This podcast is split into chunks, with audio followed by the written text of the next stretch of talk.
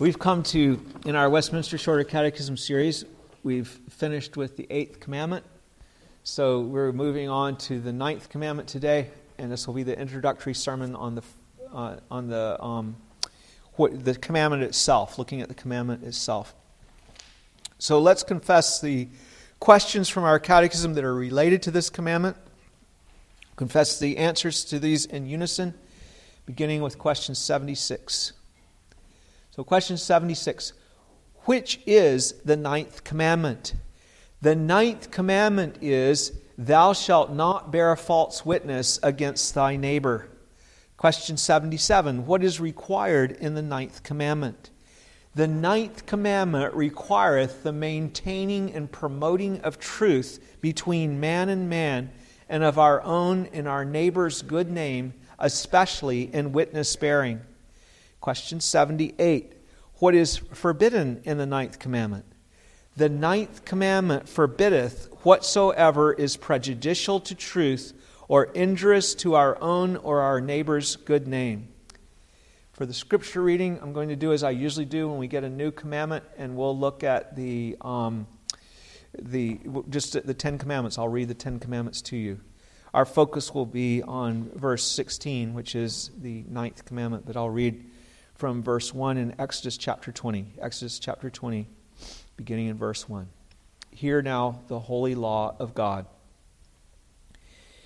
And God spoke all these words, saying, I am the Lord your God, who brought you out of the land of Egypt, out of the house of bondage. You shall have no other gods before me.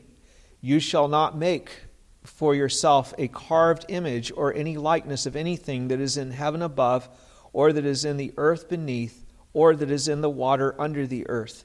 You shall not bow down to them nor serve them, for I, the Lord your God, am a jealous God, visiting the iniquity of the fathers on the children to the third and fourth generations of those who hate me, but showing mercy to thousands, to those who love me and keep my commandments. You shall not take the name of the Lord your God in vain, for the Lord will not hold him guiltless who takes his name in vain. Remember the Sabbath day to keep it holy. Six days you shall labor and do all your work, but the seventh day is the Sabbath of the Lord your God. In it you shall not do you, you shall do no work, you nor your son, nor your daughter, nor your fa- male servant, nor your female servant, nor your cattle, nor your stranger who is within your gates. For in six days the Lord made the heavens and the earth, the sea and all that is in them, and rested the seventh day. Therefore, the Lord blessed the Sabbath day and hallowed it. Honor your father and your mother, that your days may be long upon the land which the Lord your God is giving you. You shall not murder. You shall not commit adultery. You shall not steal. You shall not bear false witness against your neighbor. You shall not covet your neighbor's house. You shall not covet your neighbor's wife, nor his male servant, nor his female servant, nor his ox, nor his donkey, nor anything that is your neighbor's. May the Lord bless the reading of His holy word. We'll stop at that point. And now, again, let me draw your attention especially to the ninth commandment that's in verse 16, which says, You shall not bear false witness against your neighbor. So we'll begin by looking at the meaning and the scope of this commandment. It speaks expressly of bearing false witness in a court of law. That's the most heinous kind of lying that you can do. Because it's not only a lie, which is a wrong to start with, but it's also a lie when you have taken a vow before God to tell the truth, a lie that you tell under oath, when you have sworn to tell the truth before God.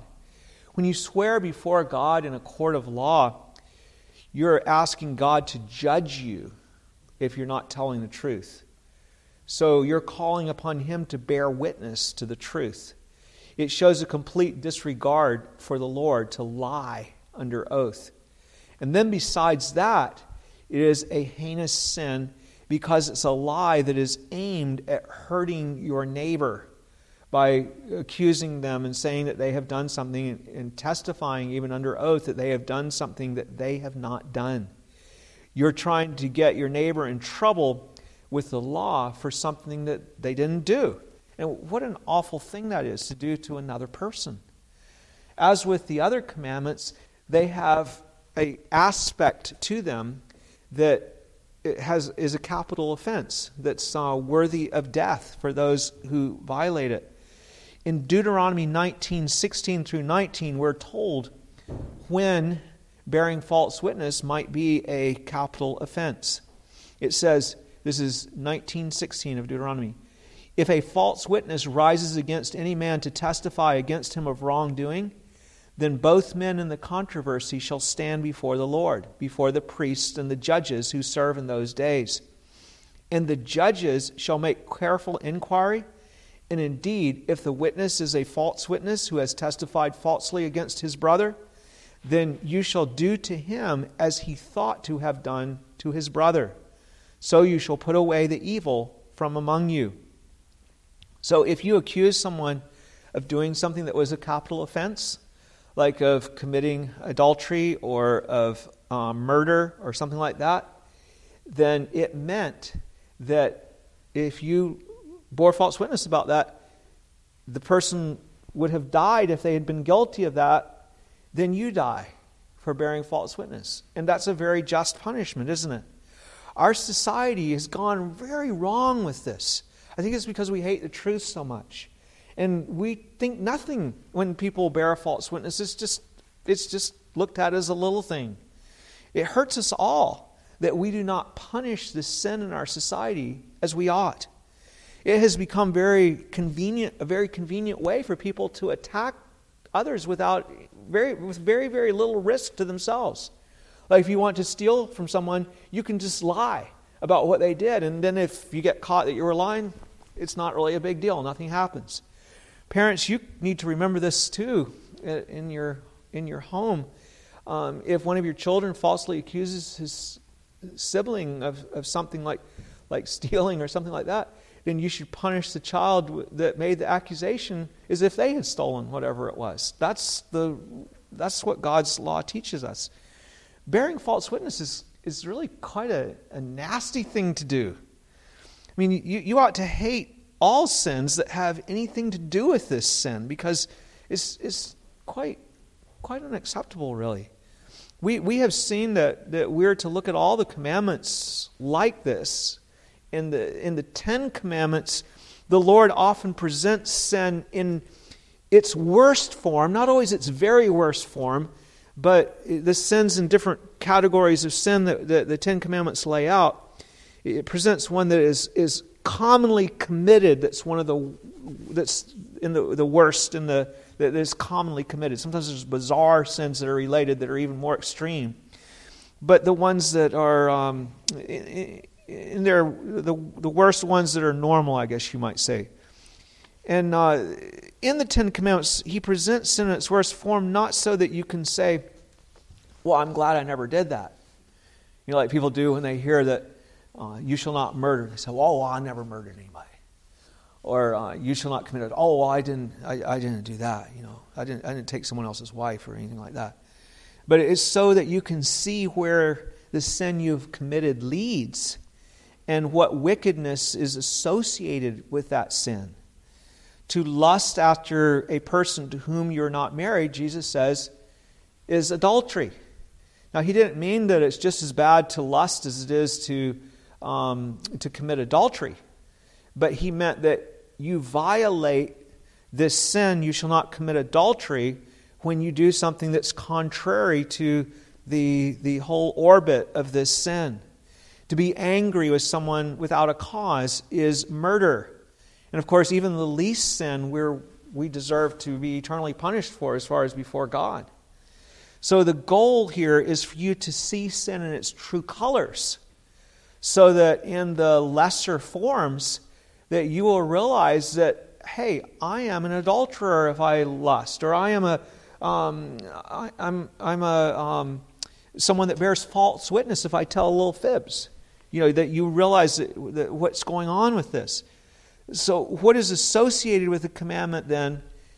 The commandment against bearing false witness? Well, every form of lying is a violation of this commandment. When you lie about anything, then you've broken the ninth commandment. Every effort to bring down another person's reputation is also a violation of this commandment. Even if, even if it's not done in a court of law. You say, well, I didn't really bear false witness against them. You know, I was just talking or whatever. You know, those little comments that you, you drop about other people to bring their reputation down a little bit. Because that, that's the kind of thing. That, that is a violation too. Uh, person behaves, they're, uh, it's, it's just as bad, I mean, not just as bad, but it's the same orbit of sin as somebody that accuses someone of murder that didn't murder anyone. Question 78 reminds us of this when it says, The ninth commandment forbiddeth whatsoever is prejudicial to truth or injurious to our own or our neighbor's good name. So it includes all of those things. But we must also look at what duties the prohibition against bearing false witness brings to mind. Just as we have seen with the other commandments, if they command you to do something, if the commandment commands you to do something, then by implication, it's commanding you not to do something. And if it commands you, or if it tells you not to do something, forbids you to do something, then it's commanding the opposite duty.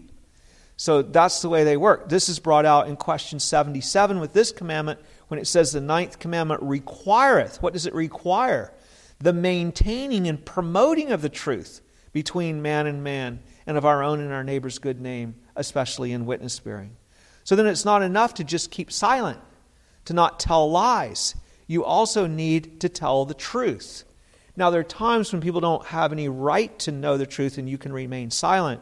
But I'm talking about when it is an occasion, like, for example, if someone's name is being trashed, it's not enough to just be silent. You need to speak up and say, well, we shouldn't be talking about so and so. Or let's go talk to them. If, you, if they did something like that, we need to go and talk to them and, and confront them about it, you know, and call them to turn back to the Lord. And the person, oh, no, no, I don't want to do that. Well, why are you talking to me about it? And likewise, if you're selling a car and you know that there's something wrong with it, then you need to tell the buyer about it. You need to speak up. Ephesians 4:25 brings us out when it says therefore putting away lying you don't just stop lying but let every one of you speak truth with his neighbor for we're members of one another. So it's not enough just to stop lying. You need to start telling the truth. But there is an even more important implication to the ninth commandment. If we're to speak the truth about our neighbor how much more should we speak the truth about God? And even if someone says, Well, I, I don't know the truth about God, well, you have a duty to know God. You have a duty to find out what the truth is. If we're to speak the truth about our neighbor, much more about God. Paul describes how he does this in 2 Corinthians chapter 10. He describes the lies that people live by, he calls them strongholds. It says, if they make a fortress of lies to shield them, to protect them from the truth. They want to live in a fantasy world that's not the true world. They don't want to face God. And so they take refuge, they go to a stronghold of lies. And in 2 Corinthians 10 4 and 5, Paul says that he therefore makes it his business by God's enabling power to bring down strongholds, casting down arguments and every high thing that exalts itself against the knowledge of God, bringing every thought into captivity to the obedience of Christ.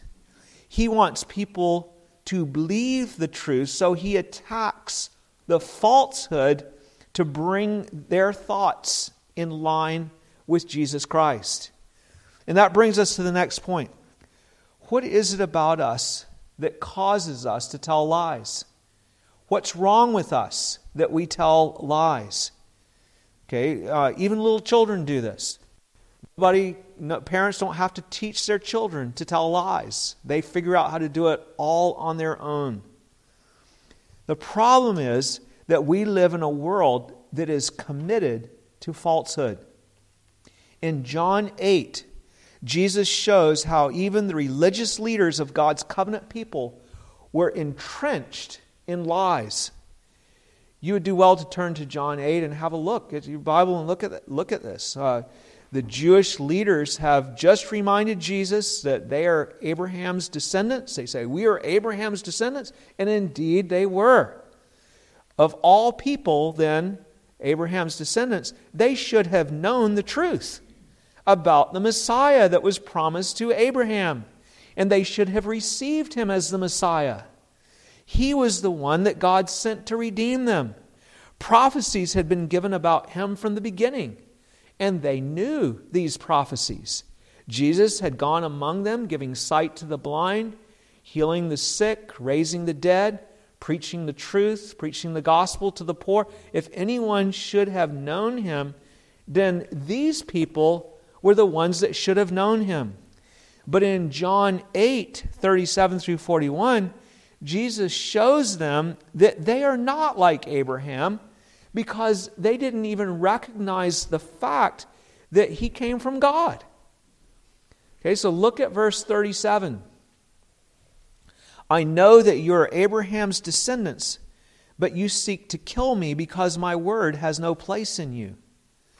I speak what I have seen with my father now, Jesus, of course, refers to God as his Father. So he says, I speak what I have seen with my Father, and you do what you have seen with your Father.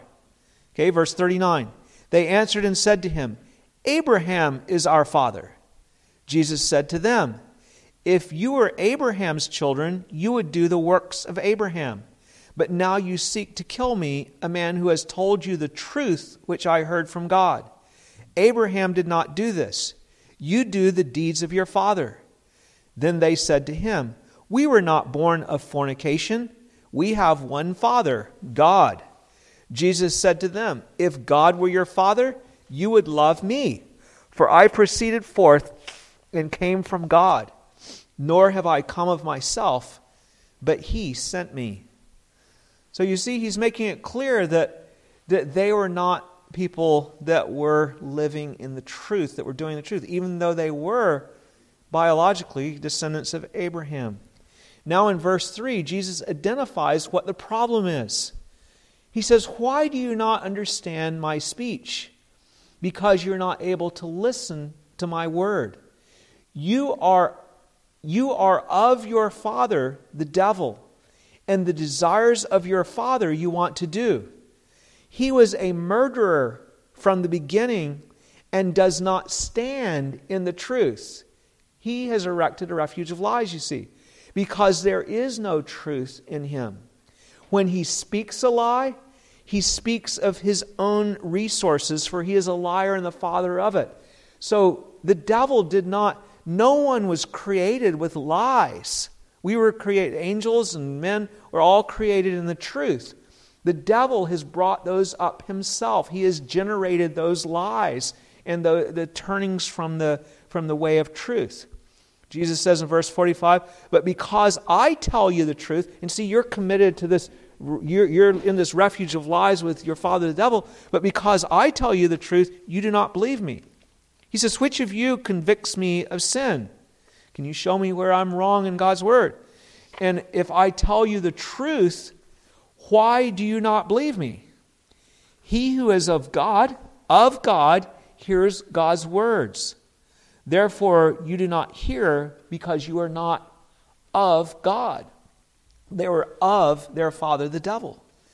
This is the only explanation for their blindness. They are entrenched in lies because they are of Satan, the father of lies. He is their father, and he is the father of lies. Satan is the father of lies because he led the whole world into falsehood. Jesus calls him a liar from the beginning because he lied to our first parents, to Adam and Eve, the father and mother of the whole world in the beginning, right when they were created. This is how he got the whole world into falsehood. What was the lie that Satan introduced to us? It can be described simply like this Satan told our first parents, and so all of us who are in them, that it would be better for them if they were like God. Now, not like God as his image bearers, which is the way we're supposed to be like God, reflections of his love, kindness, holiness, justice, goodness, mercy, truth, but like God in the sense of being in charge. You will be like God, he said. This would be a good thing. It's not a good thing, not that way. In other words, Satan told them that it would be better if they were running things in their own lives instead of obeying God. You be like God, where you're Lord and not he's not lord but you're lord. You decide what's good for you. You decide what you want to do. You want to eat the fruit eat the fruit. You want to do something else you do that. And the great problem is that adam and eve and the whole world embraced the lie. We surrounded ourselves with a fortress of lies that paul is talking about in 2 corinthians 10 that we mentioned before the strongholds that paul is trying to tear down to bring in the truth the lie, what is the lie? The lie is that God is not Lord, that He is not the only lawgiver and judge, that it is for us to rule our own affairs, to decide each of us what is best for us, with God as nothing more than a counselor at best. We might listen to His advice and say, no, I don't think so. I think it's better to do that, you know, whatever. Well, that, that's, that's the denial of the truth of the reality of this whole universe. And there are all sorts of falsehoods that we surround ourselves with to embrace this narrative that God is not Lord of all. One prominent example today is the lie that the universe created itself, that all the design that we see around us came about of its own accord. It's insane to think such a thing, but this is a stronghold that many hide in to protect themselves from the truth that they don't want to face that they're sinners in, a, in the world that God created. It is unacceptable to them to have God as the Lord of all who judges sinners like us. So they believe what is absurd. And they act like it's so sophisticated. You know, that they have come to understand this by science. It's so clear. The very foundation is utterly absurd. The world could not create itself. And then there are false religions that deny that God is Lord in other ways. Some of them change God into an impersonal force who is incapable of governing or judging, and they don't have to deal with him that way. He's energy or power that we can learn the secrets of how to tap into his, uh, his power. He's not a personal being that we submit to and obey, that is pleased and displeased and that sort of thing. He's just a force, not the one who is the only judge of the world. Others don't go that far. They accept that he is a personal God and even a God who judges, perhaps. But they tone him down to be a God of their own making. They give him the qualities that they want him to have. So they erect a refuge of lies. The truth that they are most offended by and that they agree with with all of their friends is one that says that we cannot be saved apart from Jesus Christ. Oh, that, oh, oh, oh, you couldn't believe that Jesus is the only way of salvation. There's other religions and other people that are trying to do the right thing. They don't want to face the truth that our sin is so offensive to God that nothing but His Son can atone for it. Nothing but His Son crucified can atone for it. They make up the lie that it's possible for us to be acceptable to God in other ways following the light that we have, doing the best we can, um, being an honest person, whatever, whatever it is that they might come up with. But at the bottom of it all is the original lie that the true God is not Lord, that we must obey and serve, that He sets the terms, that He is the Lord. The narrative has been changed to something that is more suitable to, to me. And so we have become addicted to changing the narrative when we don't like the truth. We are addicted to telling lies. That is what lying is telling stories, telling, making up narrative. Because we live in a world that embraces Satan's false narrative, then such, such a huge distortion of truth as he, as he presented, then it's very easy for us to slip into this method whenever we don't like the way things really are. Instead of facing the truth and dealing with it, we come up with a new story about it. We change the story. And if this seems to work well for us, then we do it more and more. We got away with it. As parents, Mary and I have been very strict with our children about lying. If our kids did something that was worthy of punishment, then we would punish them. But if they lied about it, then they got three times the punishment because, uh, because they lied about it. Not only did they do it, but they lied about it. But sometimes the lie was a good one. And I'm using making this to illustrate something. And we couldn't tell for sure if they were telling. We were pretty sure that they were they were not telling us the truth, but we couldn't we couldn't really be sure about it. I always told the children in such cases that if they were lying and they were not admitting it, then sure as anything they would tell another lie. Another lie would follow. It always does because you become so addicted to lying. If you lie and you don't repent of the lie, then you'll lie again and again and again and again, and you'll start to believe your lies. It's such an easy way to get out of trouble that you'll tap into it again in this in the case I'm illustrating. And I was actually surprised that usually it was only a matter of a day or two that there would be a clear lie that that child would tell. A child that wasn't really accustomed to lying, but they did something and they seemed to tell, and they denied it. And then it's like, oh yeah. And then there would be something, okay, now I saw what happened this time, and you lied to me. And I would say, what about a couple of days ago? And the head would go down. Yeah, you know, I told a lie then too. I would say, you see, if you tell a lie, you're going to tell another lie if you don't repent. You, you, you can't, you're not following God anymore. You've broken your, you, you, you've moved away from the truth. And so there's nothing to keep you in the truth. All you have is lies now, to live in lies and to, to falsehood, falsehood, falsehood. The point is, because we live in a world then that embraced Satan's lie, when we look at the whole world, in the beginning, that's how we, right in the beginning, we embraced his lie, then it's very easy for us to resort to this method whenever we don't like the truth if we can get away with it, and then we'll do it again. Now, think about some of the ways that we do this uh, storytelling thing. We do it when we have something to sell, and we wish it was in better condition than, it, than what it really is. We could fix it, but what if we don't want to bother to fix it? You know? Well, we lie about it. We make up a new story. We change the narrative. We tell people that it's better than it really is, and then we sell it for the price that we wanted to get. We make up a little story. Or maybe you did something bad. You're a kid and you ate the cookies that your mom made for the neighbor. You knew they were made for the neighbor. And you don't like the narrative now that you're being asked what happened to the cookies.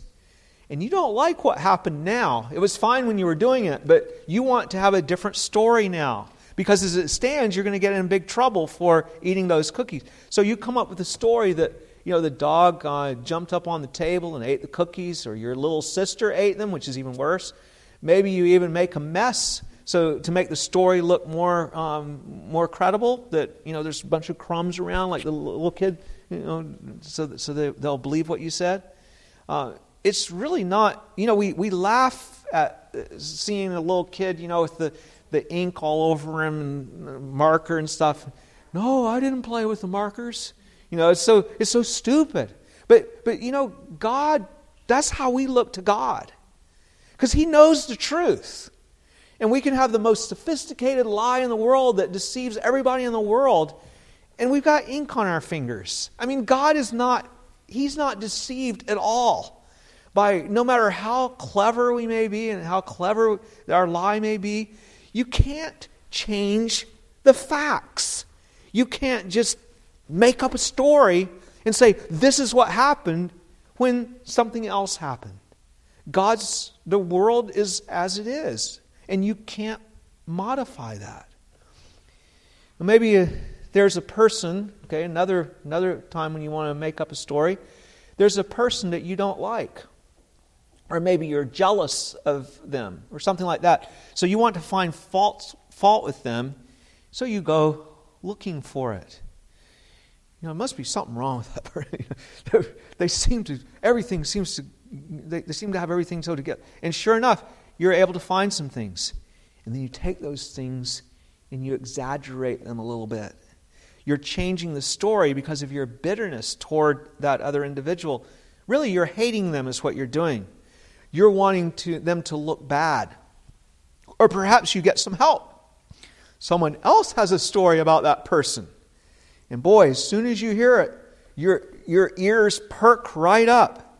You don't even check to see whether it's true or not because, wow, this is just what I was looking for. It must be true. You're so glad to have the story. You're rejoicing. Whether it's true or not, you embrace it and you start spreading it and even defending it. You're so happy about it because that, that you convince yourself that it, it must be true. It surely must be true.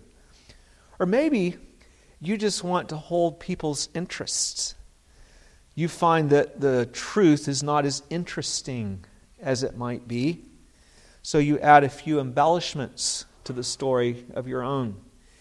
Things are a little worse than they really are. Things are a little bigger than they really are. Things are a little faster than they really are. Or perhaps you did what you did is a little more heroic than it really is. You have done you've you've all done this sort of thing. Because we live in a world of lies. And you're part of it. Maybe you're a news reporter and you want your story to be popular more than you want it to be true. So you dress it up and you supply a few facts that you think are perhaps true, but you really don't know whether they're true or not, but you present them as such. Or maybe you just put out plain old lies. That's done so much today. It's kind of, you don't even know what to believe from news sources and stuff. But all this, all of this is prohibited by the ninth commandment. So that's the scope of the commandment. It's a pretty big scope, isn't it? But how can we escape this problem, this sin of lying? Well, we must begin by dealing with the big lie that started it all. I showed you that the big lie was the one that Satan introduced into the world in the beginning. He was a liar from the beginning and abode not in the truth that God is not Lord of our lives, that we are Lord. We are the one to decide. And of course, there are all the lies associated with that one. You know, like that God does not judge, or that we can save ourselves, or that God is only a force and not a person, or that God doesn't even exist. Or we, we have to deal with the problem of lying at its roots. Go right back to the roots. Who is Lord? And the only way to do that to deal with it at its roots, is to come to Jesus Christ. He is called the truth. He preaches the truth, and He is the truth. Calling to Him for coming to Him for salvation is sometimes referred to as doing what? Coming to the knowledge of truth. The truth. You leave the narrative of falsehood that Satan put in motion and you come to the knowledge of the truth in Jesus Christ. For example, in 1 Timothy 2 4, it says that God desires all men to be saved and to come to the knowledge of the truth. That's the way it describes coming to Christ for salvation there. When you come to Jesus, you give up the false narrative that the world has embraced and you return to the truth about God and about you. You accept the truth that He is Lord, who is supposed to rule us, that we don't decide. You accept the truth that it was a very wicked thing for us to reject Him as our Lord, that it was even treason of the highest order. You don't minimize it, but you say what God says about it. You know what confession is? It's saying the same thing. That's what the word literally means. It, homologeo. You're confess, saying the same word about this, this matter. So uh, you acknowledge that this is a sin of the highest order. You accept the truth that Jesus is God's Son who came here to redeem sinners, and, and that this is the only way that sinners can be redeemed. It's not your decision what should be the only way, it's God's truth. The only way is by bearing our punishment on the cross for rejecting God as Lord and for living as a human being as if God is not Lord. Jesus had to live as, as a human being as if he is Lord. God has promised that he will fully accept us if we give up any notion of making up for our offenses in any way whatsoever, and we rather rely upon Jesus Christ, then we will be forgiven for our sins, what Jesus did in order to atone for our sin.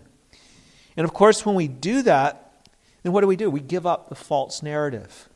The false narrative in which we were born in our father Adam. And then we start to live as if he is Lord. In our weakness, of course, we often fail. We resort to our old ways of doing our own thing. But if we're truly trusting in Jesus, we confess our wrongs and we rely on Him to cleanse us. That's part of living in the truth. We confess, we say the truth about whatever we have done. We don't return to the lie that He is not Lord, even though we admittedly do not live as consistent with that and consistently with that as we ought. And this coming to a knowledge of the truth has a profound effect upon our propensity to lie. Okay, when you come to Jesus, it transforms you with regards to truth and lies. If you truly come to Jesus, then it changes you fundamentally about lying. Now, I just said that we do fall into it, but there's a whole nother attitude about it that, that you deal with it. Now we love the truth instead of lies. We have embraced the truth instead of falsehood. And that means that we start living according to the truth. We love it because the truth is what has saved us rather than lies. We've been using lies to try to save us, to try to have refuge in lies. Now we have refuge in the truth. See, so it means that we start living according to truth. This is what it talks about in Ephesians 4:15. In that little phrase, speaking the truth in love. Now, that little phrase, I've told you about this before, it's actually difficult to translate. Because in the Greek from which it is translated, it doesn't have the word speaking in it at all. If, if we were to try to translate it literally, it would be something like truthing in love. Of course, that's not good English because we don't have the word truthing that's used as a as a verb like that in English. But that's the idea. It speaks of us as being people who live according to the truth. We move out of the false narrative and into the truth. We are not tossed around, as it says in the context, by every wind of doctrine, as it says in verse 14, but we are held firmly in the truth. In verse 17, he exhorts us to stop living as the Gentiles, those who do not those who have not come to Christ, okay, among the, gen, among the nations, that's what he means here by Gentiles. They were Gentiles, right, as far as not Jews, but they had come to the truth, so they were now part of the Israel of God. But those who had not come to the truth, not been saved, we're to stop living as the Gentiles live. Verse 17, in the futility of their minds, having their understanding darkened being alienated from the life of God because of the ignorance that is in them, because of the blindness of their heart. They are outside of truth. That description of all the, uh, of the other Gentiles is a description of those who are making up their own narrative. It affects their whole life. They are estranged from God by lies and by ignorance. But in Christ, we are, as it were, shedding off the falsehood of living as if God is not Lord. And we are, as verse 13 says, coming to the unity of the faith and the knowledge of the Son of God to a perfect man. We are becoming those who live in the real world that God made, where He is Lord, where Jesus, His Son, is Lord. We have been, as it says in verse 21, taught by Christ. This is Ephesians 4:21. Taught by Christ. And the result is that we what? Put off our old ways, verse 22, and that we put on the new man, verse 24, that was created according to God. As we were at creation, according to the way that God created us. The result is that we start to love. Going back to our phrase in verse 15, it doesn't just say truthing, but it says truthing in love. When you follow God as Lord, then you start loving Him and loving others. This is how people know that you're Christ's disciples, isn't it? By the love that you have for one another. That's how you show that you are of the truth. You are truthing in love. You're living in the world as God calls us to live, where He is Lord. And of course, when you're truthing, it certainly does mean that you're also speaking the truth. Okay, that goes without saying. That's part of it. But it's not just speaking, it's living in truth altogether. So in but in Ephesians 4:25, when Paul starts to give examples of how a person living in the truth lives, he puts off the old man and puts on the new man. The very first thing that he mentions that we saw in our reading a while ago in verse 25, when he gives that list of different things that have put off this and put on this, um, the, the first one that he mentions is to stop lying to each other because we love each other. Look at 25. You can see what it says. It says, Therefore, putting away lying, let each one of you speak truth with his neighbor, for we are members of one another. Lying has no place in a believer's life whatsoever because we are people who are of the truth, not people who are of falsehood. Now that we are living in the truth about God, we love the truth and we love each other. So we speak the truth to each other. The truth is not our enemy because it is by the truth that we have been saved. We don't have to resort to falsehood for comfort anymore. See, that's the problem, isn't it? That, that's the problem. People don't love the truth because they have not yet been saved by the truth. When we've been saved by the truth, then we don't go, oh, truth is bad because that condemns me. No, truth is good because that saves me. I come to the truth, I come to Jesus Christ, and I am saved. We find refuge in Christ instead of in lies, denying Christ. Now let's think about that. Why would a person find refuge in lies, just latching on to lies, when we could come to the truth and be saved. What is the possible purpose of that? And this love for the truth and love for my neighbor means that I no longer want to live in a fantasy world, in a make believe world, in a make believe narrative where I make up the story. Like that the product that I'm selling is worth more than it really is or where I make up the story that I have done that I've not done wrongs that I really have done, or that I have done better deeds than I actually did do, or where I spread stories about other people to to blame them or to make them look bad. Now, of course, I don't mean to apply, imply, and I say this again, that we are perfect when we come to Jesus. We still tell lies and we still gossip. But there is a fundamental change in our whole attitude about the truth that causes us to put away lying and to start speaking the truth. If that has not happened, then it indicates you're not in the truth. We are growing into the fullness of this new life by the grace of God to a perfect man. Jesus says that if we have come to him, we are of the truth. And in Isaiah 43, the Lord calls us his witnesses because we're the people in the world that are living according to the truth. We are constantly testifying that, we, that He is Lord by living and speaking the truth. Listen to what the Lord says to us in Isaiah 43 10 through 12.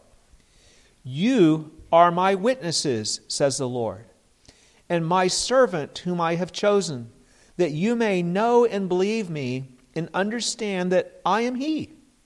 Before me there was no God formed, nor shall there be after me. I, even I, am the Lord. That's what Satan denied.